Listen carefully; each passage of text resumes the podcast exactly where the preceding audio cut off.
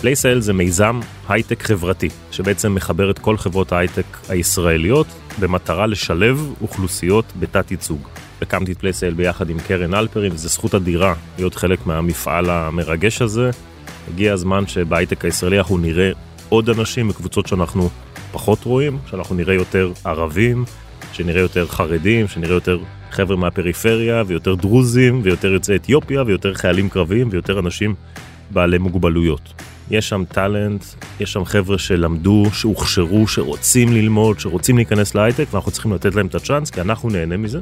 להייטק הישראלי יש מחויבות כלפי החברה הישראלית. אנחנו היום אה, לא רק הקטר של הכלכלה הישראלית, אנחנו הכלכלה הישראלית. ואנחנו צריכים לוודא שכל מי שרוצה להיכנס להייטק, ושכל מי שיכול לתרום להייטק, ייכנס, ואנחנו נפתח לו את הדלת, כדי שההייטק ישפר את החברה הישראלית ויצמצם את הפערים.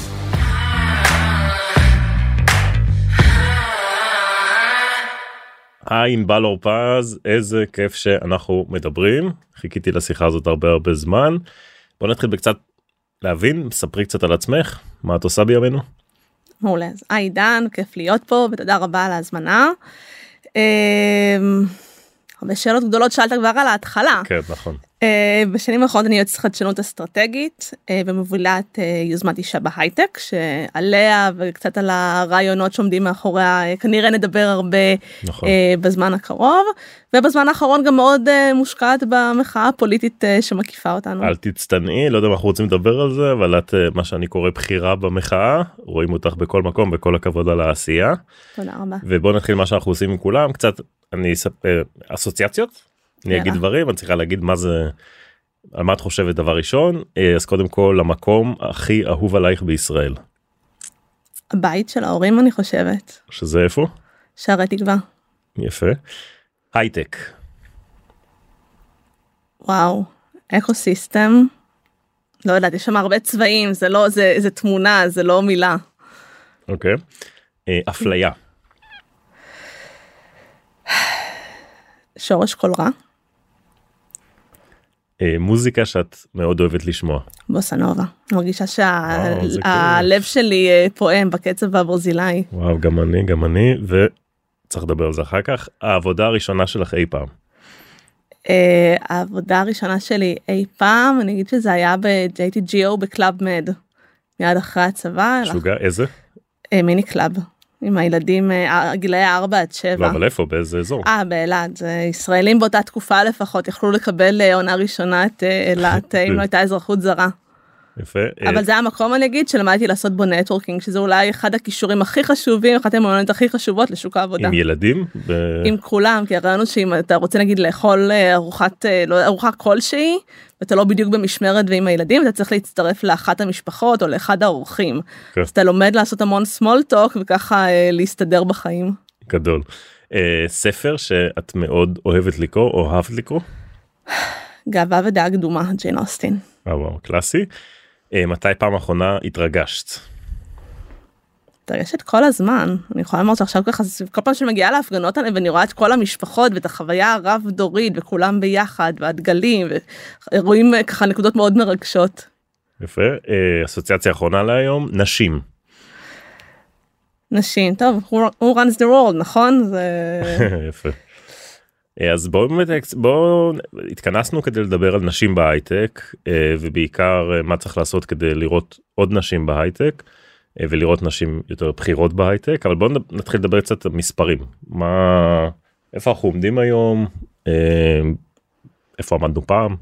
טוב אז מספרים זה החלק הכי מבאס אה, אבל אין, אין ברירה צריך להסתכל למציאות בעיניים. ואני גם ככה ממליצה לכל מי שמקשיב לנו עכשיו תוך כדי או לסיים את השיחה וללכת להסתכל על, ה, על המספרים זו המלצה מפתיע עד כמה אה, אפילו אה, אה, מנהלים ומנהלות בכירים לא מכירים טוב את המספרים של מה כן. שקורה אצלם בבית אז אנחנו מסתכלים על התעשייה בגדול על ההייטק. באוכלוסייה יש 51 אחוז בטח. באוכלוסייה בישראל 51 אחוז נשים. וכשאנחנו מסתכלים על ההייטק ההייטק בכלל יש שם סדר גודל של שליש נשים מספרים זזים ממש לאט אבל אם אנחנו נסתכל לאורך שלושה עשורים כבר היחס של שליש נשים שני שליש גברים בתעשייה הוא נשמר. אה, אז- תעשיית ההייטק. בתעשיית ההייטק אנחנו עושים זום אין לתפקידים טכנולוגיים המספרים האלה יורדים זה פחות מ-30 אחוז סדר גודל של 28 אחוז אה, ממי שעובדים שם זה נשים ככל שנעלה למעלה בדרגות הבכירות זה ילך אה, ויצטמצם למשל אני יכולה להביא נתון שהוא מעניין ומדאיג אני חושבת שהוא מספר חלק אה, גדול מהסיפור שנה שעברה אה, יחד עם רשות החדשנות הוצאנו דוח גדול על נשים בהייטק. נכון. במסגרת הפרויקט הזה עשינו מיפוי רצינו לראות את מצב הנשים בהנהלות של חברות אבל אמרנו נסתכל על על חוד החנית על מי שככה נמצאים כאילו לפני C-level, המחנה. VP level כזה. זה, זה יותר מזה זה מבחינת החברות שהסתכלנו עליהן אז הסתכלנו גם על החברות טכנולוגיה הישראליות הציבוריות הגדולות כלומר כאלה שמעסיקות מעל לאלף עובדים או כאלה שהנפיקו בסדר גודל של השנתיים האחרונות זה אחרי הגל הגדול של ההנפקות אמרנו חברות יותר צעירות יש שם יותר uh, מודעות שם אנחנו מצאנו שסדר גודל של 22 אחוז מכל חברי ההנהלה. Uh, היו נשים וכשאחרי זה עשינו עוד זום אין פנימה להסתכל מה התפקידים שהם בדיוק. מילאו אתה רוצה לנחש מה היו התפקידים יש לי תחושה ש-HR ומה עוד? יותר ממחצית זה היה או HR או פיננסים או ליגל זה השלושה תפקידים המובילים כשאנחנו מסתכלים על נשים שבהנהלה. ולא תפקידי product או engineering. לא, לא, לא הייתה לנו אפילו CTO אחת, אם היום היינו עושים את זה אז הייתה אחת כנראה, כי היו, אה, מכירים אותה כנראה מיכל. כי היו שינויים, כן. אבל בגדול לא, לא, לא היו שם, אז, אז המצב הזה הוא רע, וכשאנחנו מסתכלים בהון סיכון, גם במשקיעות, גם יש שם מספרים מאוד נמוכים, פחות מ-20 אחוז, סדר גודל של 16 אחוז. זה בכלל ו- מעניין תעשיית ההון סיכון אם יהיה לנו זמן לדבר על זה כי זה אירוע אחר נכון אני לא נכנס כמפתח הוא אירוע אחר לגדל. ולא אחר, כי אם אתה חושב מי נהיה משקיע בסטארט-אפים, בדרך כלל זה אנשים או שבאים מעולמות של פיננסים וצומחים שם, או אנשים שצמחו בתוך התעשייה, למשל אקס יזמים, או אקס נכון. executives, או כל מיני כאלה. זאת אומרת, ככל שלא יהיו לך נשים בפירמידה, בקצה שלה, בהייטק, נכון. גם בהשקעות וביזמות זה לא יהיה, ורק כדי לסגור את זה, אז נאמר שכשהסתכלנו על היזמות והסתכלנו על סטארט-אפים שהוקמו בעשור האחרון, אז רק בסדר גודל של אחד מכל עשרה מנכ"לים של סטארט-אפים היה מנכ"לית. מדהים שזה סטארט-אפים חדשים. לא כן, אז כאלה שנולדו מסתכל- לפני עשר שנים. לא, אז אז זה על כל התקופה של העשור, כשאתה מסתכל כאילו לאורך העשור מה קרה, זה עלה נגיד מ-9% ל-12%, אבל זה- אנחנו כל כך רחוקים מלהתקדם לאיפשהו, וגם זה מספרים שהם נמוכים בהשוואה בינלאומית. ואגב. יזמיות זאת אומרת אם מסתכל על סטארט-אפים אז סבבה רוב המוחץ של המנכ"לים הם גברים אבל האם יש יזמיות? אז קודם כל? נעשה רגע אבשלום קור ותיקון לשוני ונוציא את המילה יזמית מהלקסיקון כי זו אוקיי. מילה שהיא אה, אה, שהיא מקטינה אז יזמת. אה. ככה קחו אה, טיפ הביתה. חשוב. אה, המידע על זה אנחנו לא יודעים לומר אותו פשוט כי הוא לא לא מסומן בכלל כל המספרים שקשורים להייטק ואני מכירה מקרוב את המספרים ויועצת של רשות החדשנות וכותבת איתם את הדוחות שלהם יש בעיה מאוד קשה מתודולוגית של איסוף אה, מידע אז אין לנו מידע על כלל היזמים כלומר על ה-co-founders יש לנו מידע על ה-CEOs שהוא ברמה גבוהה ונגיד אחרי זה על CTOs וכאלה הוא, הוא הולך ופוחת אז אם אנחנו רוצים ללכת ולבדוק עדיף שנעשה את זה בעצמנו. מדהים אז בעצם אם אנחנו מסכמים את הנתונים כמו שאמרת לא משהו אה, ואנחנו רואים את זה בכל הפירמידה קודם כל בכניסה אה, אפילו בתפקידי תפקידים זוטרים יחסית אנחנו רואים רק בערך שליש נשים אפילו פחות ככל שעוברים לתפקידים יותר טכנולוגיים אז אנחנו כבר עוברים ל-25% פלוס. בתפקידי סמנכ"ליות על ההיסטור אה, ומנכ"לים מנכ"ליות המצב בכירה וגם תעשיית ההון סיכון כאיזשהו ראי. אני כן אפשר לומר אולי אמירה שהיא אולי אופטימית אבל גם היא תסביר לנו את הבעיה כשאנחנו מסתכלים כזה מה קורה בתחילת הדרך או מה קורה מבחינת הקצב. הקצב הוא טוב אנחנו רואים שהכמות של הסטודנטיות היא גדלה מאוד למקצועות של ההייטק גדלה מאוד בעשור האחרון השנה נגיד שאנחנו מסתכלים על הצמיחה בהייטק ב-2022 כלומר השנה האחרונה שיש לנו עליה נתונים אז הקצב הצטרפות של נשים היה אפילו יותר גבוה כלומר עם כל הדיבורים שהיו על שנה של משבר ומה קורה וכן הלאה בסופו של דבר הכמות עובדים בהייטק היא גדלה.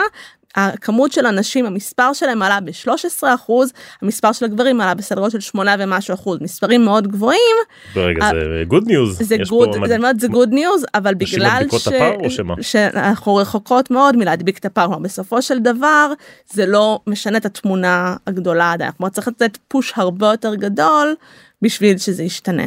אז בוא נלך רגע נ- נ- נעשה double down על ה- push מה זה אומר לתת push יותר גדול. איך אנחנו מביאים, איך אנחנו דואגים שיהיו יותר נשים בהייטק? אז אני מחלקת את הבעיה לשני חלקים. אה, שהחלק המרכזי שלה וכנראה משם יבוא הפתרון זה כל מה שקשור להתחלת ה- pipeline. מה זה התחלת ה- pipeline? אמרת מקודם שיש לך ילדה בת ארבע, היא מבחינתי המועמדת שצריך להשפיע עליה שבעוד לא יודעת 20 או 25 שנה היא תגיע להייטק אבל כדי שזה יקרה בעוד 25 שנה זה למעשה כבר היום צריך להתחיל לקרות. כלומר ברגע שנעשה רגע פסט פורוורד מגיל 4 לגיל תיכון אה, ברגע שמישהי לא עשתה מה שאנחנו קוראים לו בגרות ריאלית אין לה כמעט סיכוי, יש לה סיכוי של חמישה אחוז ללכת וללמוד באוניברסיטה מקצועות סטם. זה מדהים, זאת אומרת, אה, כבר את אומרת, היכולת שלנו לנבא האם אישה תעבוד בהייטק בישראל, זה כנראה איזה בגרות היא עושה, האם היא בגרות ריאלית, או כמו שמתחילים לקרוא לזה בגרות טק, אה, שזה שילוב של כל מיני מקצועות ריאליים, ואת אומרת ש... הנשים או הבנות עושות את זה או לא עושות את זה בישראל? אז כשאנחנו מסתכלים על אה, חמש יחידות מתמטיקה אז אנחנו רואים ממש באוכלוסייה היהודית אפשר רגע, עוד רגע לפתוח נכון. סוגריים על האוכלוסייה הערבית שם קורים דברים מעניינים אחרים קצת. באוכלוסייה היהודית או בכלל האוכלוסייה אנחנו אה, רואים שזה 50-50 פחות או יותר בחמש יחידות מדעי המחש... אה, סליחה מתמטיקה שזה שדרוג מה שלא היה לפני עשר שנים בכל נכון היה מאמץ כל התוכניות של חמש יחידות יש לנו שם בחמש יחידות מתמטיקה יש לנו בערך חצי חצי תלמידים תלמידות בהסתכלות ככה כוללת על מה שקורה בישראל. שאנחנו לוקחים כזה צד אחד ימינה או שמאלה ורואים מה קורה במדעי המחשב אז שם נגיד הסדר גודל כבר של התלמידות יורד ל-35 אחוז. מדהים. אה, ששם גם יש עוד מקום ללכת ולבדוק אני ישבתי בשנה האחרונה נגיד בוועדה של אה, דדי פרלמוטר. רגע בוא נגיד משפט על זה כי זה ועדה אולי הכי רצינית שנעשתה בישראל בתחום הזה של גיוון תעסוקתי והיה פרק מאוד מאוד מאוד נרחב על נושא של נשים.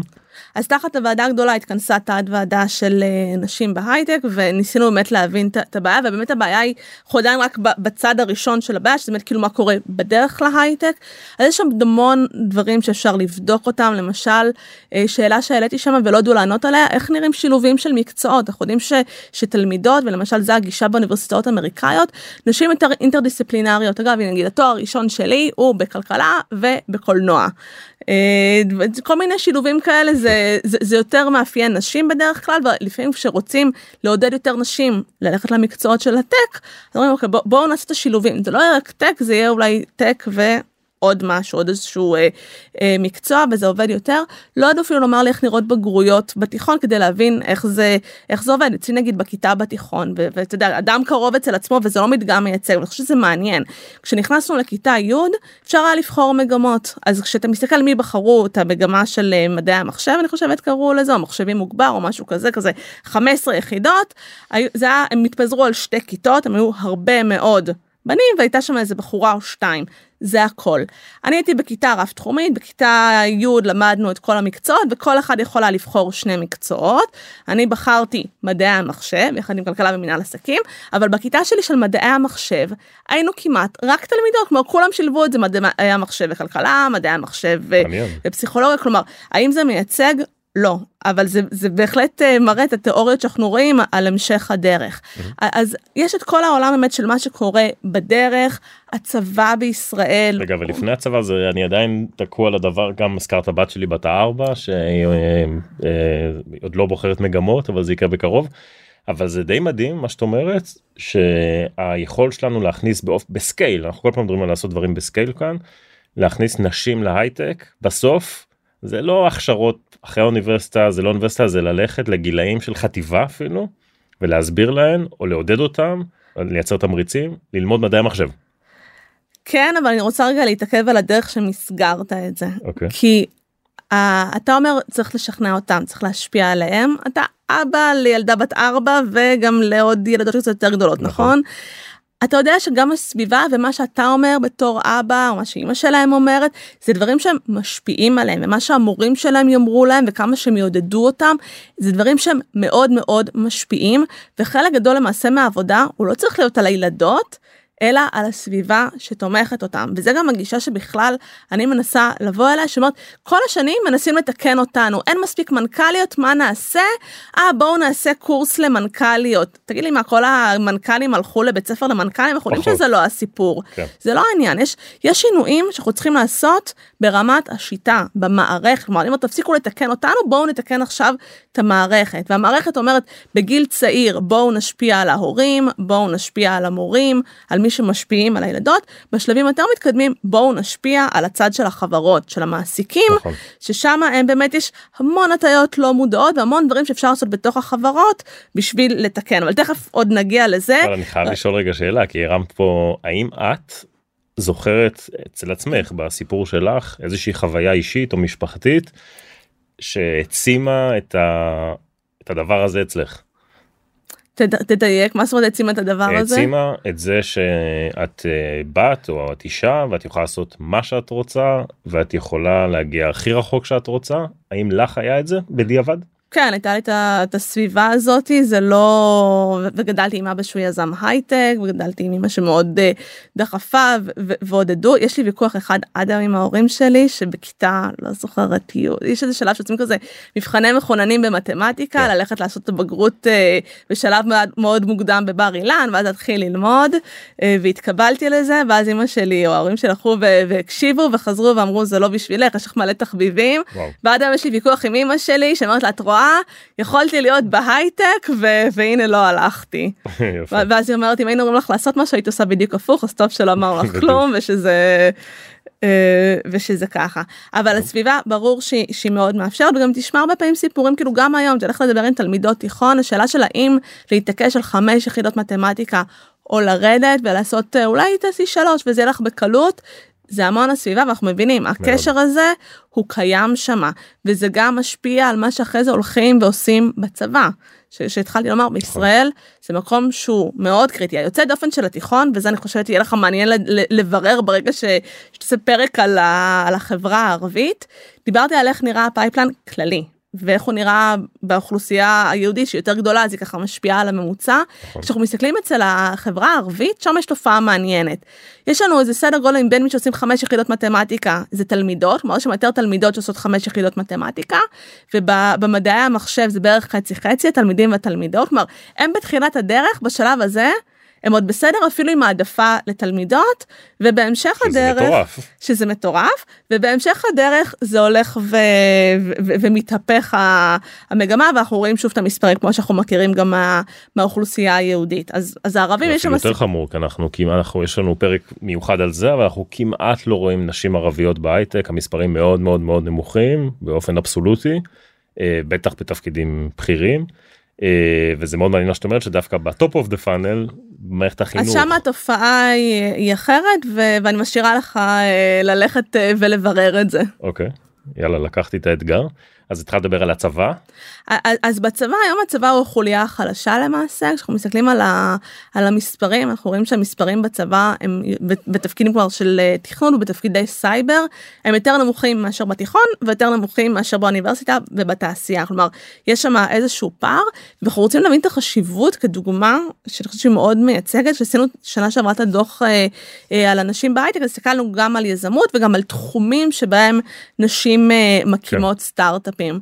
אתה רוצה לנחש מבין הסטארט-אפים בתחום הסייבר, עולם שאתה מכיר טוב, בהחלט. כמה מנכ"ליות יש? כנראה שתיים. שלושה אחוז זה מה שאנחנו מדברים עכשיו יכולים להבין שלושה אחוז משוגע אנחנו יכולים להבין ברגע שיש חיבור כל כך חזק בין היחידות הטכנולוגיות לחברות הסייבר לידע שנוצר שם והניסיון וה- network והגיוס של החבר מביא חבר איך הדבר הזה מזין את עצמו ובסופו של דבר אנחנו רואים שיש מעט מאוד מנכ"ליות בתחום הזה. אז הנושא של הצבא הוא מקום שדורש עוד הרבה עבודה ושיפור מעבר לזה שהוא, שהוא לא אינקלוסיבי והוא משאיר בחוץ הרבה אוכלוסיות לא רק נשים גם פריפריה גם ערבים. תקני אותי אם אני טועה בשיח הציבורי מדברים המון המון על הצבא ועל 8200 כשם קוד כמשהו שאמור uh, לגשר על הפערים החברתיים בישראל מה שאני מאוד מאוד מאמין מדברים בעיקר על פריפריה. ולא כל כך מדברים על זה של-8200 יש תפקיד מאוד משמעותי בלקדם נשים בישראל בכלל ובהייטק בפרט. אני לא רוצה לדבר בשם הצבא, לי לאורך השנים היו שיחות אה, עם גורמים מתוך הצבא על זה, שאמרו מה פתאום, אנחנו ניזונים אה, ממה שקורה במערכת החינוך, כלומר אם אין, אה, אם אני מגיע למקום אה, ואין בו למשל 15 יחידות אה, סייבר כזה, אז אני לא אוכל לגייס שם אנשים לתפקידי סייבר, או אם אין תלמידות שעשו את הבגרויות האלה, אני לא יכולה לעשות, כלומר הצבא לא, לא מסתכל על, על עצמו, אה, שוב, בשיחות שלי היו עם, אה, עם גורמים בתוך המערכת, אני אשאיר להם אה, להגיב על זה, אבל אני חושבת שאם אנחנו כן רוצים להאיר מקומות שאפשר לשפר בהם ולשנות בהם, ולהיות יותר מודעים לזה, אז בהחלט הצבא זה, זה מקום שהייתי מתמקדת בו. אוקיי, okay, מדהים. בוא נדבר על ההייטק. אז, אז הגענו להייטק. כן. בסוף אה, או אפילו רגע דילגנו על חלק מאוד חשוב שזה אקדמיה אוניברסיטאות בסוף ההייטק אני מניח שרוב הטאלנט החדש מגיע מאוניברסיטאות ממכללות אה, מה קורה באזור הזה. אז אמרנו יש שם צמיחה שהיא, שהיא מרשימה כלומר הכמות של הסטודנטיות נגיד למקצועות הייטק גדלה בסדר גודל של מעל ל-60 אחוז בעשור מספרית זה מאוד יפה. זה פשוט לא מספיק כלומר אנחנו בכמה שנים האחרונות כולם כזה נהרו להייטק אבל זה ממש כולם נהרו להייטק. כן. אז זה גם גברים וגם נשים ויש לנו גם כאלה שמגיעים מחוץ לאקדמיה בכל מיני uh, דרכים ויש כאלה שאנחנו לא יודעים נגיד כל החברה דיברנו על 8200 כשם קוד אנחנו לא לגמרי יודעים לפי הלינקדינים למשל שם הרבה מהדאטה מגיע מהלינקדינים אנחנו לא לגמרי יודעים לומר מי קיבל איזה הכשרה אבל יש שם הצמיחה יפה והושקעו מאמצים זה פשוט מאוד קשה לסגור את הפער הזה. אתה יודע בוא, בוא נפתח אבל כן כאילו איזה שהם כן. סוגריים על, על אוכלוסייה שעוד לא דיברנו עליה ושם כן רואים צמיחה מאוד מהירה זה החרדיות. נכון. סביב יום האישה האחרון עשינו אה, ניתוח שוב יחד עם רשות החדשנות הסתכלנו על נשים אה, בתעשייה ולפי אוכלוסיות והקצבים של הצמיחה הם סך הכל הם יפים פשוט לא לא יותר גבוהים אה, או לא מספיק גבוהים מאלה של הגברים. מי שצומחות מאוד מהר זה החרדיות. הן צומחות פי שלוש בקצב שלהם מהנשים הלא חר... היהודיות הלא חרדיות mm-hmm. ומהנשים הערביות. המספרים שלהם הם עדיין נמוכים מאוד. כלומר הם עדיין פחות מעשרת אלפים אה, נשים שעובדות בתעשייה. מה שמאוד אופייני אצלם שהן עובדות בעיקר בתפקידים טכנולוגיים כלומר פחות נכון. בשיווק ו-HR וכן הלאה ממש רואה שהן ממוקדות בתפקידים הטכנולוגיים ושזה צומח מאוד מהר יהיה מאוד מעניין לעקוב אחרי זה בשנים הקרובות לראות איך זה ממשיכה המגמה הזו. אני מניח שמסתכלים על חרדיות ובכלל צריך להסתכל גם על רמת השכר לא רק האם היא עובד בהייטק או לא אלא מה רמת השכר מה רמת הבכירות האם יש התקדמות האם הן עובדות בנפרד כאיזה אה, קבלני משנה קונטרקטורים או שהאם באמת הם חלק אינטגרלי מהצוותים ומהחברות הייטק אני לא יודע אם מישהו בדק את זה. אה, יש כל מיני עבודות על זה. אני אני לא הייתי עדיין מעורבת בעבודה אתה יודע מספיק לעומק של הנושא הזה. אני מקווה שבעוד כמה חודשים לפחות על השכר אה, יהיה לנו נתונים אה, יש עבודות קודמות שמורות שיש מגבלת שכר שנובעת מהשכלה כלומר ברגע שההשכלה היא לא לא עומדת באותה רמה אנחנו בסוף בתעשייה עמותת ידע כן. אפשר לדבר זה לא נושא השיחה שלנו אבל חרדים הם פחות מאחוז כלומר גברים החרדים וזה בגלל בין היתר שאין את הבסיס שצריך כדי להיכנס נכון. לתעשייה שזה מתמטיקה ואנגלית. מיומנויות הבסיסיות אז אה, בוא נדבר רגע על ההייטק אנחנו בכלל בסדרה של הפודקאסט הזה מנסים להבין אוכלוסיות בתת ייצוג. ואני חושב על הייטקיסטים נראה לי יש מודעות הולכת וגדלה שאתה מראיין מישהו שמגיע מהחברה הערבית אתה מבין שיש פערי תרבות ואתה צריך לשים לב ברעיונות מה קורה ובטח אם מישהו מגיע מהעולם החרדי וכולי וכולי אבל התחושה שלי שהייטקיסטים אה, שמראיינים אישה אנחנו מכירים כאילו זה לא באמת אוכלוסייה בתת ייצוג האם באמת יש פערי תרבות שמונעים מאיתנו חברות ההייטק לגייס נשים ואנחנו מפספסים פה. זה מעניין לקרוא לזה פערי תרבות בדרך כלל זה לא המונח אבל אפשר אני חושבת להתייחס לזה בהחלט okay. אוקיי. אה, כפערי תרבות. אמ, אז מה המונח? לא זה, זה מונח שהוא מעניין אני לא לא לא, okay, לא okay. חשבתי על זה ב, ב, ב, במסגור הזה יש בהחלט אה, אני חושבת אני אבוא לזה מכיוון אחר. קודם כל יש מודעות אני מסתובבת עם היוזמה של אישה בהייטק אה, כבר ארבע שנים עכשיו בשנה שנתיים הראשונות בעיקר חברות רב לאומיות דיברו איתי כי יש להם תקציבים לזה ויש אנשים שאחראים על זה וזה חלק מהיעדים שלהם. אני מקבל דוח אחת לחודש אני עובד בחברה רב לאומית מאוד גדולה אנחנו מקבלים דוח כמה אנשים גייסנו אנחנו מסתכלים על פערי שכר גם אגב וזה מגיע בכלל מההדקווטר האמריקאי. שזה לא מפתיע, כי, כי, כי הנקודה של המדידה היא מאוד משמעותית ובכלל, כלומר, אחת, אחת התובנות המרכזיות שאנחנו יודעים לומר בתחום בכלל של גיוון והכלה, לא רק של נשים, שאם אנחנו רוצים שתוכניות התערבות יעבדו, צריך להתחיל לבדוק. להסתכל על המספרים. עכשיו, המספרים, ו, ו, ואולי שבאמת רגע להתעכב על זה, הרבה חברות הן לא אוספות את זה. הרבה חברות כשכבר מתחילים לחשוב על זה, אז בא הליגל ועוצר ואומר, רגע, רגע, רגע, אנחנו לא, לא יכולים לאסוף את המספרים. אה, וגם כשאנחנו מדברים על יעדים, זה יעדים של מה? אתה יכול לומר, יש לנו, לא יודעת, שליש מהנשים בחברה הם נשים, המנהלות הם ככה, התפקידים הטכנולוגיים הם ככה, מבין הנשים שקודמו השנה, או מבין מי שקודמו השנה לתפקידי ניהול, כמה מהם היו נשים, כלומר אתה יכול לעשות עוד זום אין ועוד זום אין ולהתחיל אה, אה, למדוד את עצמך. נכון. אבל, אבל נחזור רגע לתהליכי הגיוס ומה ש, שאפשר לעשות. קודם כל יש דברים שאפשר אה, לעשות אותם. יש שאלה של איך נראות מודעות הגיוס. איזה שפה משתמשים בה. אנחנו יודעים ששפה שהיא מאוד כזה מה שנקרא מסקולינית, שפה מאוד גברית, כן. היא מרחיקה נשים. אגב, כשאנחנו משתמשים... כבר במודעות הגיוס. כבר במודעות הגיוס. אבל מה זה רגע, ענבל, אני מודעות, מה זה מודעות גיוס? זה לא... Job description. זהו, באנגלית זה Job description, איך Job description יכול להיות גברי, זה באנגלית. אני אעשה את זה שנייה רגע בעברית, כי זה כן, כזה, כן. המונחים שכזה, אחרי זה יהיה בפרסום בפייסבוק שמקדם את זה. אנחנו מחפשים אה, נינג'ה, כריש עם סכין בין השיניים. אוקיי, כזה. זו שפה שהיא מאוד, אה, שהיא מאוד גברית. זאת אומרת היא מרחיקה בכלל נשים. היא מרחיקה לא- נשים. עכשיו מה מעניין מחקרים שבדקו ומצאו שמשתמשים בשפה נשית כאילו מילים שהן יותר עדינות ורקות. זה לא מרחיק גברים זה כן מביא נשים זה כלומר אתה לא משלם על זה בזה שאתה מאבד uh, גברים שלא מגישים מועמדות גברים כאילו מדהים. קצת עיוורים לנושא הזה אז נושא אחד למשל תחליף את השפה אל תשתמש בשפה שהיא מאוד כזה תחרותית מאוד אגרסיבית והיא עלולה להרחיק מועמדות. עוד נושא שככה כל מי שמתעסק בעולמות של אה, גיוס נשים כזה יודעים לצטט את זה זה שנשים מרגישות או מבינות שהן לא עונות על כל הדרישות uh, שמופיעות נכון. במשרה אז הם לא לא יגישו מועמדות למשרה הזאת. וגבר אם הוא רואה שהוא לא עונה על אף דרישה להפך הוא יגיש כמובן בשמחה וברצון רב לא אז לכאורה הסטטיסטיקה מדברת על זה שגבר הוא ברגע שהוא עומד ב-60% מה, אה, מהדרישות אז הוא יגיש מועמדות יש המון ביקורת על זה מחקרים שהלכו ובדקו מה באמת הסיפור אבל אם ניקח רגע את הבטם ליין של הדבר הזה מה, מה אפשר לעשות. פשוט לצמצם את הדרישות. כלומר הסיבה נגיד שנשים כשמנסים להבין למה הן לא מגישות מועמדות אז הן אומרות קודם כל רוב האנשים והגברים מה שאומרים קודם כל למה לא הגשתם כי זה נראה לי בזבוז זמן. אז אם אתה לא רוצה לאבד מועמדים טובים ומועמדות טובות שהם חושבים שזה בזבוז זמן, תנסה למקד את הדרישות בדרישות שהן באמת חשובות, ותבדיל את זה, אתה יכול לומר, זה ה-must have מבחינתי, וזה nice to have מבחינתי. אז זה למשל, נשים הרבה יותר חוות את זה ככישלון, כלומר אם אני מגישה מועמדות למשרה ולא חוזרים אליי, אז החוויה של הכישלון היא יותר חזקה מאיך שגבר יחווה את זה, ואז אני מראש עלולה לא... לא להגיש מועמדות והסיבה זה פחד מסיכונים? מה זה אומר? זה זה כן לא להיכנס לעולם הסיכונים אבל כן זה כאילו זה חוויה יותר של כישלון. כלומר אני לא מספיק טובה והם לא חזרו אליי.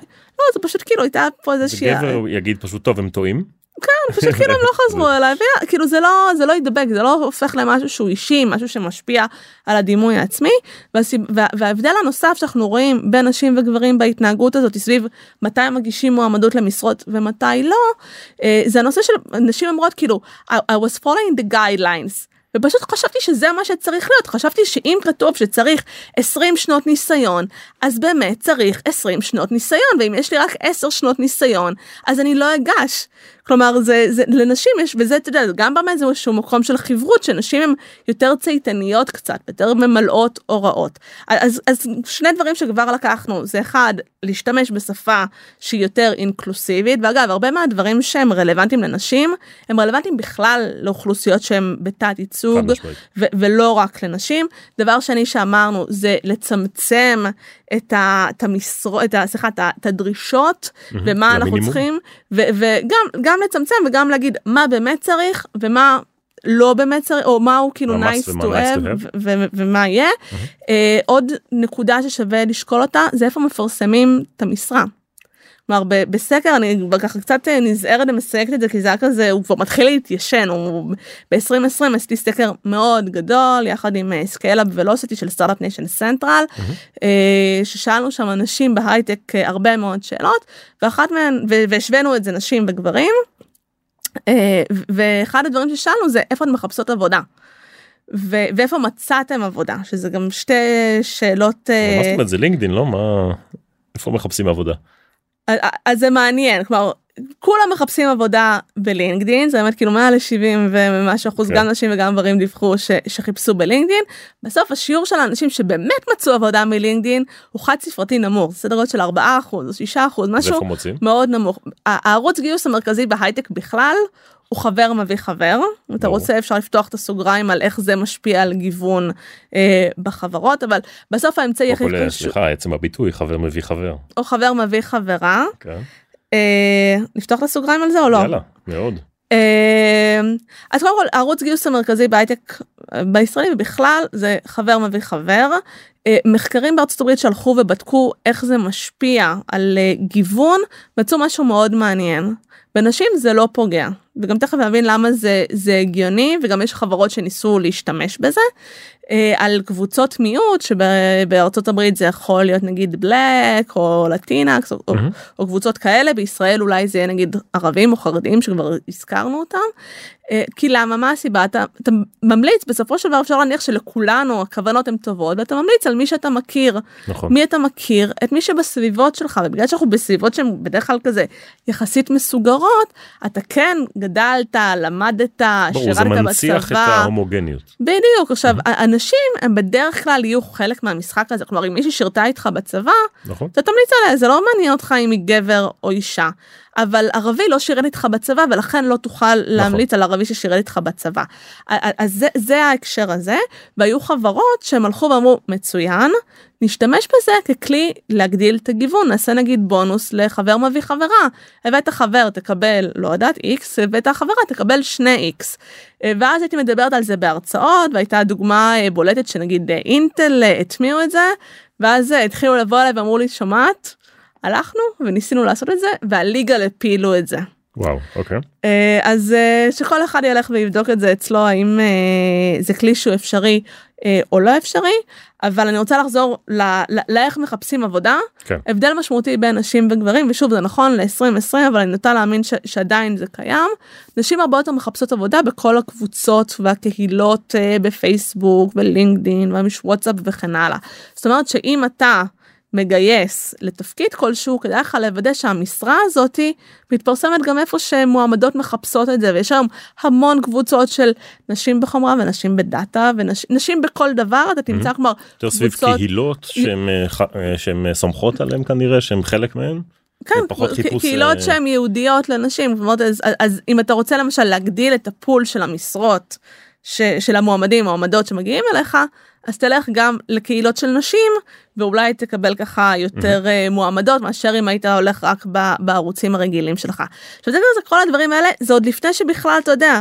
מי שהגיע לראיון בדיוק. הראשון שזה עוד משהו שצריך לחשוב עליו ושוב בעיניים של גיוון ובעולם פוסט קורונה שחלק גדול מה, ממי שאנחנו פוגשים אותו בראיונות או למעשה הרושם שמתקבל על החברה זה מי שפגשנו בזום הרבה פעמים אני יכולה להתראיין לחברה ולעבור כמה שלבים וכמה ראיונות ועדיין לא להגיע בכלל למשרד כן. אז מה החוויה שלי מהחברה? מי שפגשתי בזום נכון אוקיי. מי שהיה בריבוע של הזום ואם אני מתמיינת לתפקיד טכנולוגי יש סיכוי טוב שאני אפגוש רק גברים בתהליך כלומר תתקשר אליי HRית שבדרך כלל היא אישה ומאותה נקודה והלאה יש סיכוי שאני אפגוש רק גברים. עכשיו נשים מדווחות שזה מפריע סדר גודל של כמעט 30% מהנשים אומרות שאם הן לא פוגשות אישה בתהליך של המיון של הגיוס לחברה זה משפיע עליהם והם במקביל התראיינו לחברה אחרת ושם הם קיבלו רושם שיש יותר נשים. ומה זה אומר שיש יותר נשים? שמישהי כבר סללה את הדרך ושהם יוכלו להתקדם ושהם לא יהיו לבד אז יכולה להיות להם גם הטיה ל- לצד של החברה שיש שם יותר ייצוג של מדהים, נשים. ענבל, שתביני זה מה שנקרא כותרת כי אני תמיד חושב עלינו כהייטקיסטים ראשי צוותים וסמנכ"לים איך אנחנו מוצאים את ההטייה שלנו כמראיינים אז ברור צריך נשים בצוות הרעיונות נכון ואת אומרת רגע יש הטייה גם לנשים המתראיינות. וככל שהן יראו יותר נשים בתהליך הם יבטחו יותר במקום הזה והם ירצו לעבוד בחברה הזאתי והם כנראה יהיו יותר טובות ומצטיינות אפילו ברעיון עצמו. וזה חשוב גם לאנשים מאוד. אה, כן זה מאוד חשוב לאנשים כלומר השאלה האם זה הטעיה או לא אני לא יודעת כי יכול להיות שאם לא פגשתי אף אישה בתהליך כנראה שאין אף אישה בצוות או נכון. במחלקה או לא משנה ביחידה שאני מתראיינת אליה. אה, אז יש חברות נגיד שהן מודעות לזה כבר והם יבנו את התהליך ככה שאני אפגוש גם נשים בתוך התהליך הזה אבל זה מאוד מאוד משמעותי כלומר כל העולם של רול מודלים ואנחנו עוד לא דיברנו על קידום של נשים לתפקידי ניהול אבל אני חושבת נכון. שבהקשר הזה זה מאוד רלוונטי כשמישהי מגיעה לחברה היא מסתכלת מסביב והיא רואה מה קורה כלומר אתה תשמע נשים שאומרות בחברה הזאת יצא בשיחות נגיד מישהי אומרת שאני עובדת בחברה ואין אף אישה שהיא חברת הנהלה. מה הסיכוי שלי להתקדם פה? ואז היא אומרת סבבה איך לחברה אחרת ששם יש לי יותר סיכוי. כן. שזה גם משהו שזה די טבעי כלומר אנחנו מסתכלים אנחנו מבינים את, את הסביבה שאנחנו נמצאים עכשיו זה אתגר כי הרבה חברות אומרות אנחנו מאוד רוצים שיהיו לנו נשים בכירות אבל אין לנו. ואנחנו לא מצליחים להביא ואנחנו לא מצליחים לקדם כלומר יש, יש אתגרים שהם אמיתיים אבל באמת בצד של החוויה של המועמדות הם הרבה פעמים חיות בסביבה שהן יכולות לבחור והם ילכו לסביבה שהיא באמת כאילו הם, הם, הם פחות יהיה להם את החוויה הזאתי של הלבד כלומר אנשים בהייטק יש להם חוויה הרבה פעמים של לבד כלומר כמות הפעמים שגם אני יצא לי להיכנס לחדר או לאירוע והייתי האישה, האישה היחידה בחדר היא מאוד גדולה. ומאותי מעניין גם כמה אנשים שמו לב לזה. נשים ובוודאות שמו לב אני יכולה להגיד לך שהרבה פעמים נכנסתי נגיד לכל מיני אירועים כזה קוקטיילים יוצא לנו להגיע לכל מיני כאלה. ואז אני אכנס אני אסתכל אני בשנייה אני, אני אראה את זה כבר ואז אני אגיד לגבר שעל ידי תסתכל שם גם מסביב משהו מוזר לך. ואין לו מושג ברור. אין לו מושג זה כזה עכשיו זה טבעי נכון כי כולם נראים כמוהו. כן. ושוב זה משהו שהוא נכון לנשים אבל הוא נכון לכל קבוצת מיעוט בהייטק. אנחנו צריכים גם להבין את החוויה ואיך שזה משפיע על הנושא הזה שאני היחידה בחדר. מדהים אני ואני רוצה לקחת עכשיו לנושא הזה של הרעיונות ועכשיו תחשבי על ראשי צוותים אה, שמראיינים האם יש באמת הטיה זאת אומרת שמראיינים מועמדת אל מול מועמד האם את חושבת שזה שהמועמדת היא אישה האם יש הטיה לרעתה בתהליך. אז קודם התשובה היא כן יש יש לכולנו יש לנו הטיות בלתי מודעות. זה מתוכנת לנו מהיום ש, שהיינו בסוואנה והיינו צריכים להחליט בתוך שנייה מה אנחנו עושים עכשיו כשיש מולנו אריה. זה בסדר זה טוב יש יש סיבות אה, כן. ביולוגיות אבולוציונית מאוד טובות למה יש לנו הטיות אה, לא מודעות ולמה אנחנו מקבלים החלטות מאוד מהר. הרבה פעמים כשזה מגיע לעולם הגיוס זה, זה, זה פועל באמת אה, לרעת הקבוצות. אני אתן ככה כמה דוגמאות מהיום יום של אותם מנהלי צוותים כן. אה, ואיפה זה פוגש אותם. יש למשל דאטה של לינקדין שמראה שברגע שאתה מחפש, אה, אתה יודע, יש איזושהי אה, משרה ואתה מחפש מועמדים, יש הטיה קלה, לא כזה של 13 אחוז, אבל עדיין זה הטיה, ללחוץ על מועמדים ולא על מועמדות. אתה יודע, עם אותם אה, תנאים, כן. עם אותה התאמה למשרה, יש שם איזושהי הטיה קלה. עכשיו, ברגע שכבר נכנסתי לפרופיל של מועמד מועמדת, הסיכוי שאני אפנה אליהם הוא אותו סיכוי. אבל לגבר היה מראש יותר סיכוי שאני שאני אכנס אה, ושאני אלחץ על, ה, על הפרופיל שלו. עוד דוגמה יש הרבה חברות בטח גם אצלכם חברה רב לאומית יש מה שנקרא פרפורמנס ריוויו. אה, ברור. זה אני לא יודעת לקרוא לזה בעברית. כן, תודה אה, לאל שאין לזה תרגום כן. בוודאות יש כי גם כן, בצבא כן. עושים כאלה אבל בתוך התהליך של הפרפורמנס ריוויו יש שם את התהליך שגם מה אני כותבת על עצמי הרבה פעמים כלומר את הסלף פרפורמנס ריוויו ויש את מה שהמנהל או המנהלת שלי נכון. כותבים עליי. אז הייתה איזה סדנה שהעברתי באיזה חברה אמרו אנחנו רואים שנשים הם אה, אה, מעריכות את עצמן בחסר ואז זה משפיע עליהן וכן הלאה ואז בעקבות הסדנה הזאת ככה נכנסנו עמוק. רגע רגע אמרת פה פצצה שאת אומרת שנשים מעריכות עצמן בחסר אנחנו מדברים כבר נשים שעובדות בהייטק אפילו מתקדמות. ושהן אומרות רגע אני עושה דוח על עצמי מה עשיתי ברבעון הקרוב ומעריכות עצמן בחסר לעומת הפיר שלהם העמית שלהם שהוא גבר שמעריך את עצמו בכנראה יתר. אז פעם אמרה לי חברה שמראיינת כשאני שומעת גבר מדבר על עצמו בראיון עבודה אני מחלישה ב-30 אחוז כשאני שומעת אישה אני מגבירה ב-30 אחוז זה בערך ה... היחס אבל אני רוצה להתעכב דווקא לא על הצד של הנשים אלא על הצד של המנהלים המנהלות שלהם. ו, ומבחינתי וגם הפעילות שלי באישה בהייטק הקהל שהכי מעניין אותי זה הדרג של המקבלי ההחלטות. כי בסופו של דבר בידיים שלהם יש כוח להחליט את מי הם מגייסים את מי הם מפטרים היום אה, למי נותנים העלאת שכר, נכון. אה, מי הופך, אה, הופכת למנהלת, יש לנו כלומר הרבה שאלות והרבה כוח שנמצא בידיים לא של הנשים העובדות, אלא בידיים של מקבלי ההחלטות, בגלל זה מאוד חשוב לי שהם יהיו מודעים להטיות שלהם. אז למשל שאנחנו מסתכלים על התהליך הזה של הפרפורמנס רביו, ואנחנו רואים איך מנהלים מנהלות אוקיי זה, זה, זה בכלל אה, אה, מעריכים את, ה, את העובדים והעובדות שלהם. אנחנו רואים ממש שפה שונה אגב התנהגות מאוד דומה גם רואים במחקרים שבודקים איך משקיעים מתייחסים ליזמות וליזמים. נשים שופטים אותם הרבה יותר לחומרה כלומר אותה התנהגות אצל אישה תישפט הרבה יותר לחומרה מאשר אצל גבר. עוד טוויסט על הדבר הזה שאנחנו רואים אותו בתהליכי גיוס. גברים יש נטייה לגייס אותם על סמך הפוטנציאל כלומר אפשר לומר עידן באמת הוא נראה הוא עושה עליי אחלה כאילו רושם נראה נראה מאוד רציני הוא אף פעם לא ניהל סוג כזה של פרויקטים אבל נראה לי הוא יצליח בזה כן. כלומר מגייסים יותר על סמך הפוטנציאל אצל אישה זה יהיה אה ענבל היא, היא נראית אחלה אבל היא אף פעם לא עשתה כזה פרויקט אז אה, אולי ניקח אה, את עידן במקום. עכשיו זה הטיות ואני לא אני, אני לא רוצה נניח אה, כוונות רעות אצל אף אחד אבל אני חושבת שהתפקיד שלנו והאחריות שלנו כמי שמקבלים החלטות זה כל פעם לעצור ולומר רגע. האם הייתי מקבלת את אותה החלטה אם היה מולי גבר, או אם הייתי מקבלת את ההחלטה אם הייתה מולי אישה. רגע לעצור ולבחון רגע את תהליך קבלת ההחלטות שלנו ולבדוק עם עצמנו. שזה כבר אנחנו נוגעים פה כמובן לא רק בגיוס לחברה וברעיונות אלא בכלל בקידום. ואיך נשים יכולות להתקדם ואיך פרפורמנס אמרת איך רואים איך מעריכים אותן בתוך החברה. ואת אומרת פה דבר די מדהים שהנטייה הטבעית שלנו ה bias שלנו אה, של מנהלים גברים אגב או בכלל גם נשים?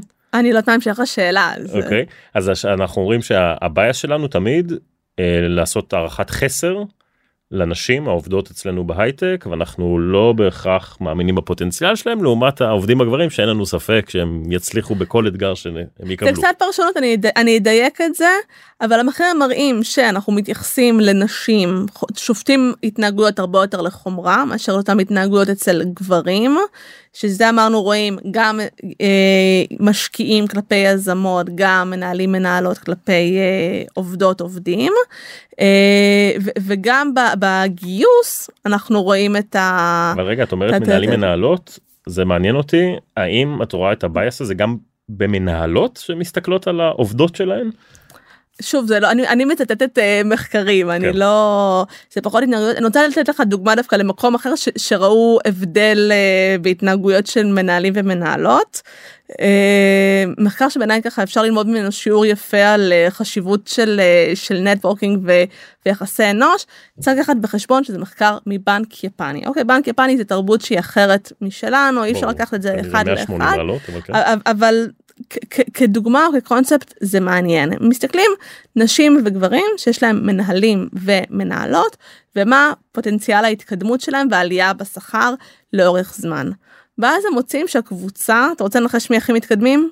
גברים וגברים כמובן. גברים שיש להם מנהלים גברים mm-hmm. הם, אה, הם באמת ככה יותר עולים בשכר מנהלות לא עושות uh, הטיה לכאן או לכאן בין העובדים והעובדות שלהם ומי הכי הכי מתקדמים? מי? גברים שיש להם אה, מנהלים מעשנים והם יוצאים ומעשנים ביחד. אוקיי. אה, אז יש לנו כמובן יש הבדלים יש הבדלים. רגע, עכשיו לקחת אותי רחוק אז מה נמשל?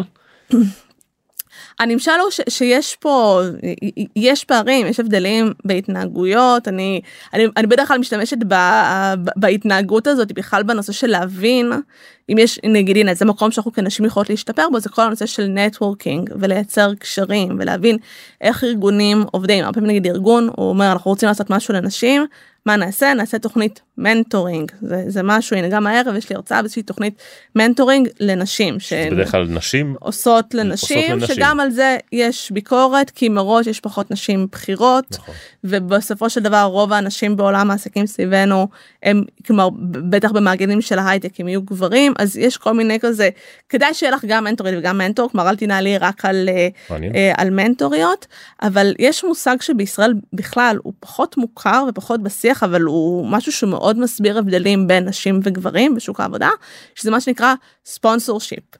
כלומר בדרך כלל אומרים אתה רוצה להתקדם קח לך מנטור קח לך נכון. מנטורית שיעזרו לכם אבל למעשה המנטור זה קשר אחד ארוך עמוק משהו שכזה יתפתח לאורך זמן הרבה פעמים זה יהיה סביב איזושהי שאלה ספציפית נגיד יש לך עכשיו איזושהי התלבטות בקריירה ואתה אומר אוקיי מה הדבר הגדול הבא שאני כן. הולך לעשות איזושהי צומת החלטה אבל את אומרת ספונסר זה מישהו שאיתך לאורך כל הדרך עכשיו ספונסר זה, זה, זה לא בדיוק מה שאומרת ספונסר זה קשר שהוא הרבה יותר שטחי אוקיי זה יכול להיות אוקיי. מישהו כאילו יצאתי פה uh, במשרד ושתיתי קפה ו, ומחר גם שתיתי קפה ויש מישהו שאני מכירה אותו אני לא מכירה אותו לעומק מכירה אותו קצת.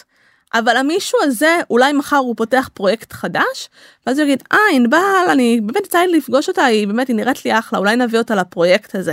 כלומר זה קשר שהוא הרבה יותר שטחי אבל כשמו כן הוא כלומר זה מישהו שישים ברגע שצריך מישהו שישים. אבל זה one to many אני מניח שכדי שזה יהיה אפקטיבי אני צריך הרבה ספונ... אני צריכה הרבה ספונסרים בחברה ולא מנטור אחד או שניים אלא צריך הרבה מאוד ספונסרים שיכירו אותי ושבנקודה שבה יחליטו על לקדם אותי או לתת לי עוד אחריות הם יזכרו אותי נכון? בדיוק עכשיו גברים יותר טובים בזה ובאופן כללי יותר טובים בנטוורקינג ואפשר גם להבין למה ותרבותית למה אנחנו יותר מתקשות מזה והרבה פעמים לא רוצה שמישהו יהיה מולי ויפרש את זה אולי כאילו אני מתחילה איתו או אולי הדברים יש להם הקשר אחר ואי אפשר להתעלם מזה אבל נשים הן פחות חזקות בכל הצד של הנטוורקינג ויש להם פחות ספונסורים וזה גם דברים שאחרי זה משפיעים באמת על ההתקדמויות uh, בקריירה אז הסיפור של היפנים והמנהלים והקשרים שמה זה בדיוק דוגמה כזה לאיך קשרים בתוך ארגונים הם בסוף גם מה ש, שמקדם אה, מקצועית. מדהים. מה אה, כשאני מסתכל עלינו כמנהלים בהייטק ומנהלות בהייטק מה אנחנו צריכים לעשות כדי לראות יותר נשים ב-C level מה צריכים לעשות כדי לראות יותר נשים בעמדות השפעה בהנהלה מה אנחנו צריכים לעשות. אז אני לא מאמינה שעד עכשיו בשלב הזה בשיחה עוד לא הזכרנו את שריל זנדברג אז אה, שריל זנדברג אה, ככה אחת הנשים שככה הכי השפיעו על שיח על אה, בנושא. רגע למי שלא מכיר. למי שלא מכיר, מה היא עושה עכשיו? כי היא עזבה את, את, את פייסבוק, את מטא. את פייסבוק היא עזבה אבל uh, היא הייתה בטח יש לה Lean In Foundation אז, אז יש לה אז לזה כבר נגיע והייתה מאוד בכירה בגוגל ואחרי זה הייתה מספר 2 uh, בפייסבוק הרבה מאוד שנים וכתבה ספר שנקרא Lean In שמאוד השפיע על השיח uh, של נשים uh, בשוק העבודה. אפשר גם יש לא מעט גם דברים שאפשר לבקר שם אבל באמת שיח שמאוד מאוד השפיע uh, על נשים מדברת על החשיבות שכולנו ניקח uh, מקום מסביב לשולחן וכן הלאה. אני אגיד לה אנחנו צריכות לקחת מקום מסביב לשולחן אבל גם צריך לפעמים לעזור לנו לפנות מקום ולתת קצת אה, אוויר בחדר. אה, ו- ורגע למה התחלנו לדבר על אה, אז איך מביאים עוד איך מייצרים עוד לבל איך מייצרים עוד אוקיי מעולה אז, אז יש את הארגון שנקרא לין אין כן. ובכל שנה לין אין יחד עם מקינזי מוציאים אה, פרסום מאוד גדול על הברית אבל אפשר ללמוד ממנו הרבה מאוד גם על ישראל אה, שמדבר על ה-women in the workplace נשים אה, במקום העבודה או בשוק העבודה אה, והם מסתכלים באמת מה קורה מבחינת ייצוג נשים ברמות הבכירות השונות, כלומר החל משלב של ניהול ראשוני של ה-first manager position ועד ה-C-level executive ובודקים איך זה מתקדם ואיך זה נראה בתעשיות שונות. עכשיו הנקודה המעניינת והחשובה ביותר למנהלים אני חושבת וגם לנשים לכולנו צריכים להכיר את זה הם מדברים על השלב השבור. כלומר אנחנו כדי אה, וזה בכלל מתחבר נכון? אומרים אין מנכ"ליות אבל בדרך כלל אני לא נהיית מנכ"לית פתאום יום אחד נכון? קודם הייתי סמנכ"לית ולפני זה הייתי אה, לא יודעת אה, אה דירקטורית או VP או ראשת מחלקה או לא משנה באיזה תעשייה אני שמחת אבל כלומר אני צריכה לטפס את הסולם כן. של הדרגות כלומר קודם כל אני צריכה להיות ראש צוות כנראה. ואחרי זה אני אעלה עוד דרגה למעלה.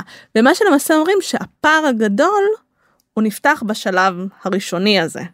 כלומר בתפקיד הניהולי הראשון וגם מראים בסקרים שהם עושים זה לא בגלל שנשים רוצות פחות מגברים להפוך למנהלות אלא כי פחות נותנים להם האפשרות הזאתי אז נגיד דבר אחד משמעותי שמנהלים או דרג ניהולי צריכים להיות מודעים אליו זה שצריך לפתוח את הדלת ולשאול נשים אם הן רוצות להיות מנהלות. עכשיו אני יכולה לספר נגיד ככה באופן יזום באופן פרואקטיבי ללכת לנשים אצלי בצוות ולשאול האם את רואה את עצמך בתור מנהלת של הצוות הזה או צוות אחר? כתפקיד הבא באופן יזום. עכשיו אם אתה גם מנהל טוב ואני מבין שאתה מנהל טוב אתה לא תחכה ליום שייפתח התפקיד הניהולי כן. הזה אלא תבוא למישהי די מוקדם ברגע שהיא כבר התחילה לעבוד ותבין רגע האם יש שם פוטנציאל שהיא תהפוך למנהלת כלומר האם יש לה את המיומנויות לא לכולם יש האם mm-hmm. יש את המוטיבציה כן.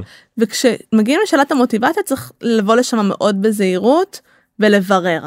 עכשיו למה אני אתן לך דוגמה היה איזה הייתה חברה שעשיתי להם אה, תהליך של ייעוץ שהם ככה היה להם R&D ובתוך החלק של ה-D לא היו להם ראשות צוותים. אמרו אנחנו הצענו לנשים פה מבפנים להתקדם ואף אחת לא רצתה. ואז הלכתי ודיברתי עם אנשים שהם אה, שהם הציעו להם את ההתקדמות הזאתי בואו בואו ננסה להבין מה מה היה שם.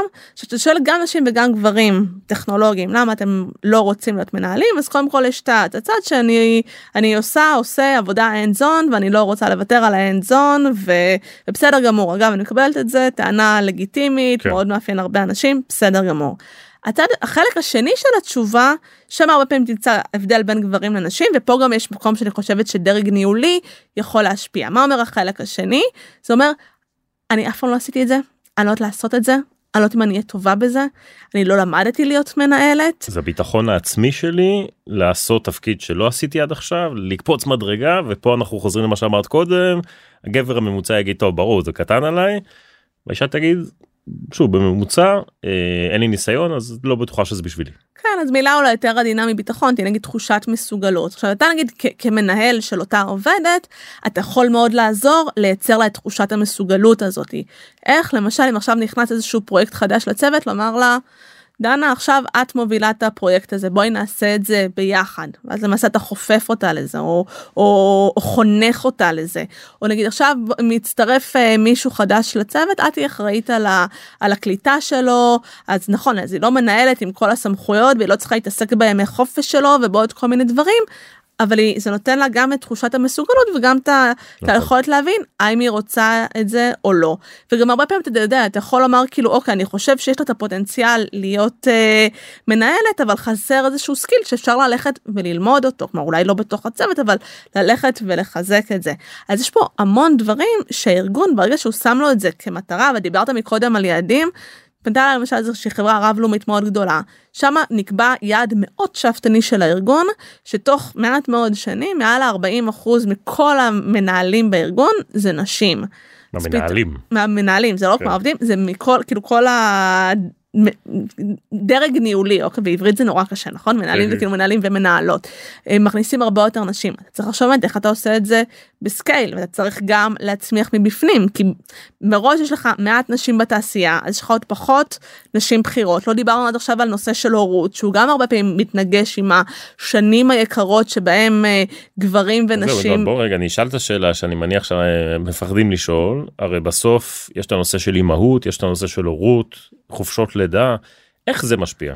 איך זה משפיע על אה, זה הדבר הכי משפיע כלומר דיברנו על מה שמשפיע כי זה אנחנו מפחדים לשאול אנחנו מפחדים לדבר על זה כמובן בטח עם מועמדות אה, ואיך זה איך את רואה את זה.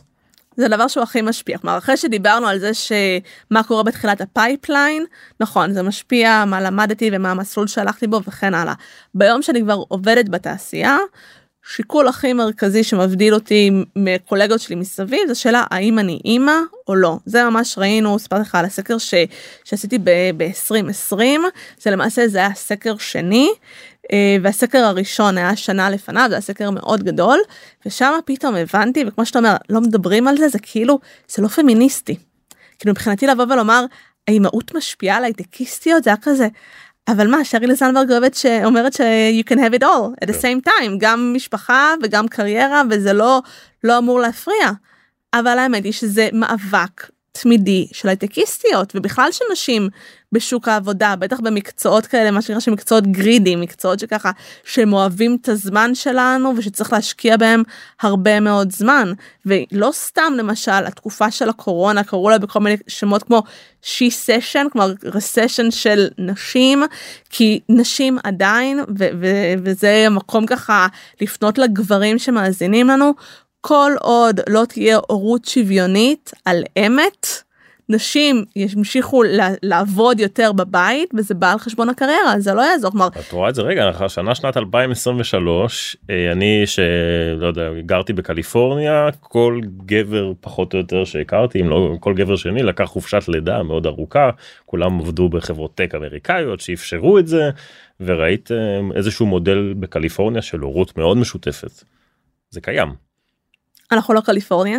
עדיין אנחנו אולי חושבים הרבה פעמים שאנחנו קליפורניה אנחנו עדיין לא אוקיי. הסיפור של חופשת לידה לגברים בארץ הוא לא קיים זה נכון שיש חברות טכנולוגיה שחלוצות בזה והן מכיסן מוכנות לממן את זה אה, יש לזה חשיבות מאוד גדולה לנושא של חופשת לידה של גברים כמו שכבר בשלב מאוד מוקדם בחיים של התינוק התינוקת אתה מייצר את החיבור אליהם ומייצר את התחושה של האחריות ואת ההבנה שגם. את אומרת יותר את אומרת שחופשת לידה לגברים. היא זו שיכולה לגרום לזה שאנחנו נראה יותר נשים בהייטק. היא זו שיכולה לגרום לקידום של נשים בהייטק ובכלל בחברה. כן אני חושבת שזה קצת ה... השינוי אה, תפיסה שכולנו צריכים לעשות כלומר כדי ששוק העבודה בכלל בהייטק ובכלל יהיה יותר שוויוני למעשה צריך להוריד חלק מנטל ההורות והמשפחה יש לנו יש המון דאטה גם על ישראל שמראה שעדיין את רוב העבודות השקופות מה שנקרא כמו הטיפול בילדים והבישול והכביסות וכל הדברים המעצבנים האלה שצריך להתעסק בהם עדיין. חוץ מכספים אגב כספים זה אזור שזה בדרך כלל כזה במשקי בית הגברים יותר uh, מטפלים בו. ובטח השקעות ודברים כאלה אבל רוב הדברים העבודות השקופות נופלות על נשים אנחנו רוצים שנראה יותר נשים זה צריך לעבור חלק מזה לגברים וזה אתגר כי אף אחד לא רוצה שפתאום אה, יוציאו אותו מאזור הנוחות יזיזו לו את הגבינה זה זה אתגר ברמה החברתית זה משהו שבאמת שכחברה זה שינוי מאוד מאוד עמוק. אני חושבת שהדור שלנו הרבה יותר שמה האבות סביבי החברים הם הרבה יותר מעורבים ממה שהיה בדור של, ה, של ההורים שלנו. אבל עדיין למשל יש את השאלה של מחר הילד חולה מי, מי נשאר עם הילד בבית. וזה מה שראינו בקורונה פתאום הילדים היו בבית מי נשאר איתם מי יותר מי דאג להם. ואת אומרת את יודעת אנחנו לא יהיה קשה מפה לשנות את כל החברה הישראלית ואת התרבות זה ייקח כנראה זמן אבל את אומרת שאנחנו כהייטקיסטים יכולים מאוד מאוד לעזור על ידי זה שאנחנו אחד נהיה מודעים לזה אנחנו נשים לב לזה אה, וחופשות לידה לגברים. אני מקווה שהוא לא יכעס עליי שאני מצטטת אותו אז פרופסור מנואל טרכטנברג שהוא מאוד מאמין גם בחינוך חינם לגיל הרך וגם בנושא של חופשות לידה לגברים הייתה לנו שיחה על הנושא הזה ואז הוא אמר לי אני לא מבין איך הייטקיסטים לא לוקחים את זה ונושאים את הדגל ומובילים את הנושא של חופשות לידה לגברים כי הוא מאמין שזה מאוד מאוד משפיע זה משפיע אבל יש פה גם מגבלה של כסף כלומר חברות בטח נגיד סטארט-אפ שאין לו משאבים הוא לא ייתן עכשיו למישהו אה, חודש או שלושה חודשים אה, בתשלום על חשבונו כלומר כל עוד זה לא קורה ברמת המדינה זה מאוד קשה ובישראל שהיא מדינה שהיא אנחנו מובילים עולמיים ב-OECD ב- בילודה גם הנשים הלא נכון. חרדיות יהיה מאוד קשה לתת פה עוד תקציבים לזה אבל זה משהו אחד אני חושבת יש דברים אבל שהם יותר אה, ככה קלים ליישום שיכולים לבוא מה, מהצד של החברות. כבר כשאנחנו שואלים נשים מה יכול באמת לעזור לכם, מה השיקול שמשפיע עליכם למשל כשאתם בוחרות מעסיקים, זה כל הנושא של גמישות. עכשיו מה יופי בגמישות? שאין פתרון אחד שמתאים לכולם סתם נגיד דוגמה לפתרון ככה אני מביא מאיזושהי חברה mm-hmm. הרבה מהעבודה בהייטק היא עבודה שהיא עד שעות מאוד מאוחרות נכון אני יכולה להיות בתל אביב אבל הצוות שלי הוא יהיה בפאלו אלטו נכון ומה לעשות אני צריכה לעלות לשיחות שמתחילות בשש בערב וואלה זה מבאס. אז מה למשל עשו באחת החברות אמרו אנחנו מבינים את זה אבל כדי לתת לאנשים יותר שליטה על החיים שלהם ועל הזמן שלהם השיחות שבתוך החברה הם יהיו למשל ביום שני וביום חמישי. Mm-hmm. אז אני יודעת שביום שני וביום חמישי אני עובדת. כלומר לתחום את הטירוף ולהגיד סבבה שיחות בערבים אנחנו עושים בימים מאוד מסוימים.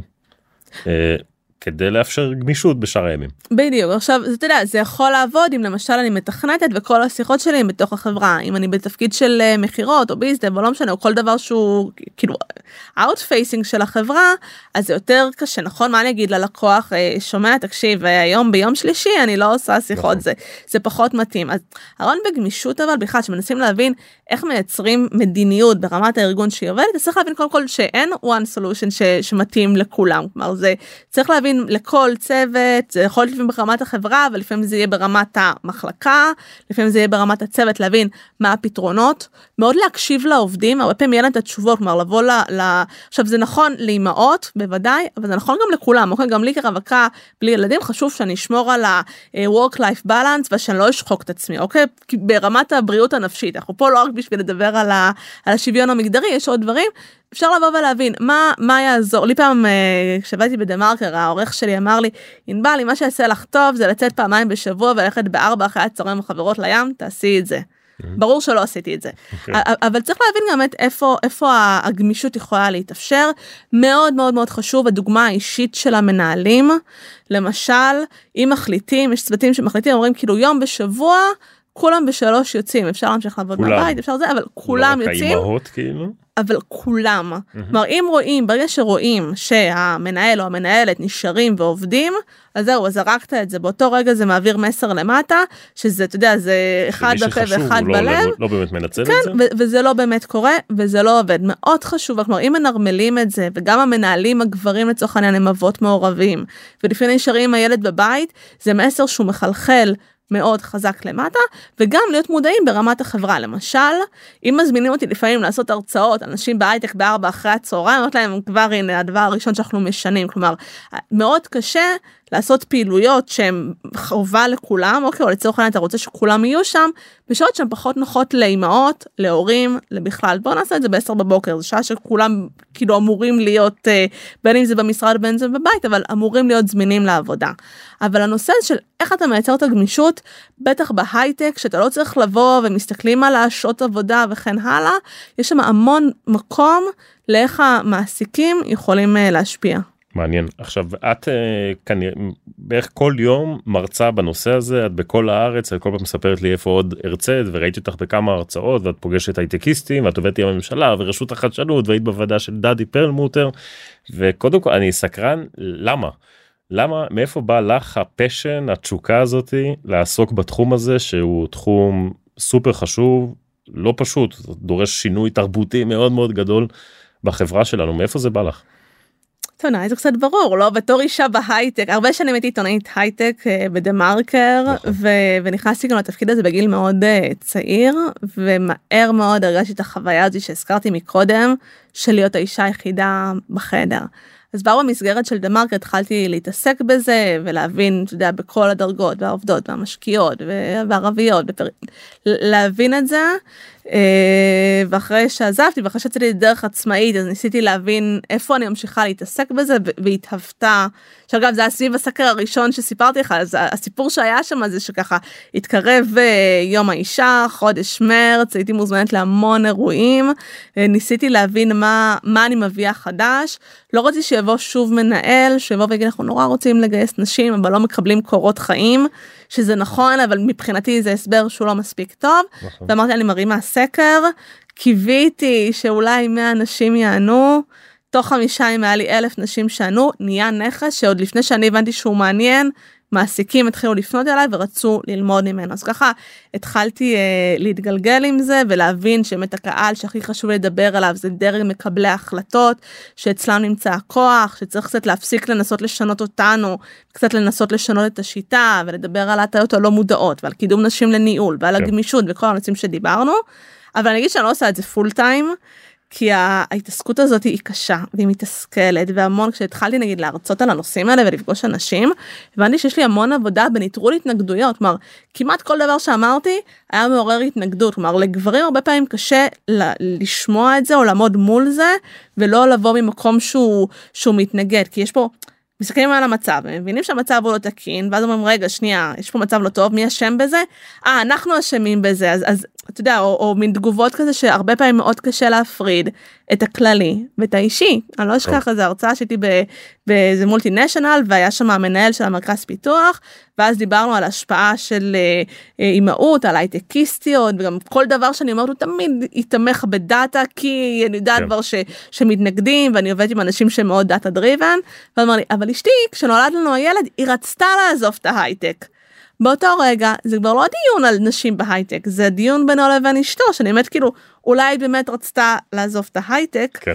אבל זה כבר לא סיפור של נשים uh, בהייטק נכון. אז הנושא הזה הוא מאוד קשה וגם בגלל שהדברים העמוקים הם דורשים שינוי תרבותי ודורשים שינוי של חינוך נגיד מה שדיברנו כדי לראות את הבת שלך בהייטק זה עוד דור השינויים מאוד איטיים אולי בניהול נוכל לראות תהליכים יותר מהירים. אבל אני מאוד מסכים מה שאמרת קודם על role models וכדי שהילדות שלנו שעכשיו הם באמת בנות ארבע יהיו בהייטק ולא רק בהייטק אלא בכלל בעמדות בחירות בישראל הם צריכות לראות role models וזה אנחנו יכולים להתחיל לייצר עכשיו כי אם אנחנו נקדם ראשי צוותים הם יהיו הסמנכ"לים וה-VPs של עוד 3 4 5 שנים ועוד 10 שנים יהיו לנו יותר יזמיות יזם יזמות יזמות נכון יזמיות אמרנו מקטין כמו נכון. כף וכפית אז אה, כמובן ומנכ"ליות ומשקיעות בקרנות הון סיכון שאלה אחרונה ענבל איפה את רואה את אה, ישראל בעוד חמש שנים.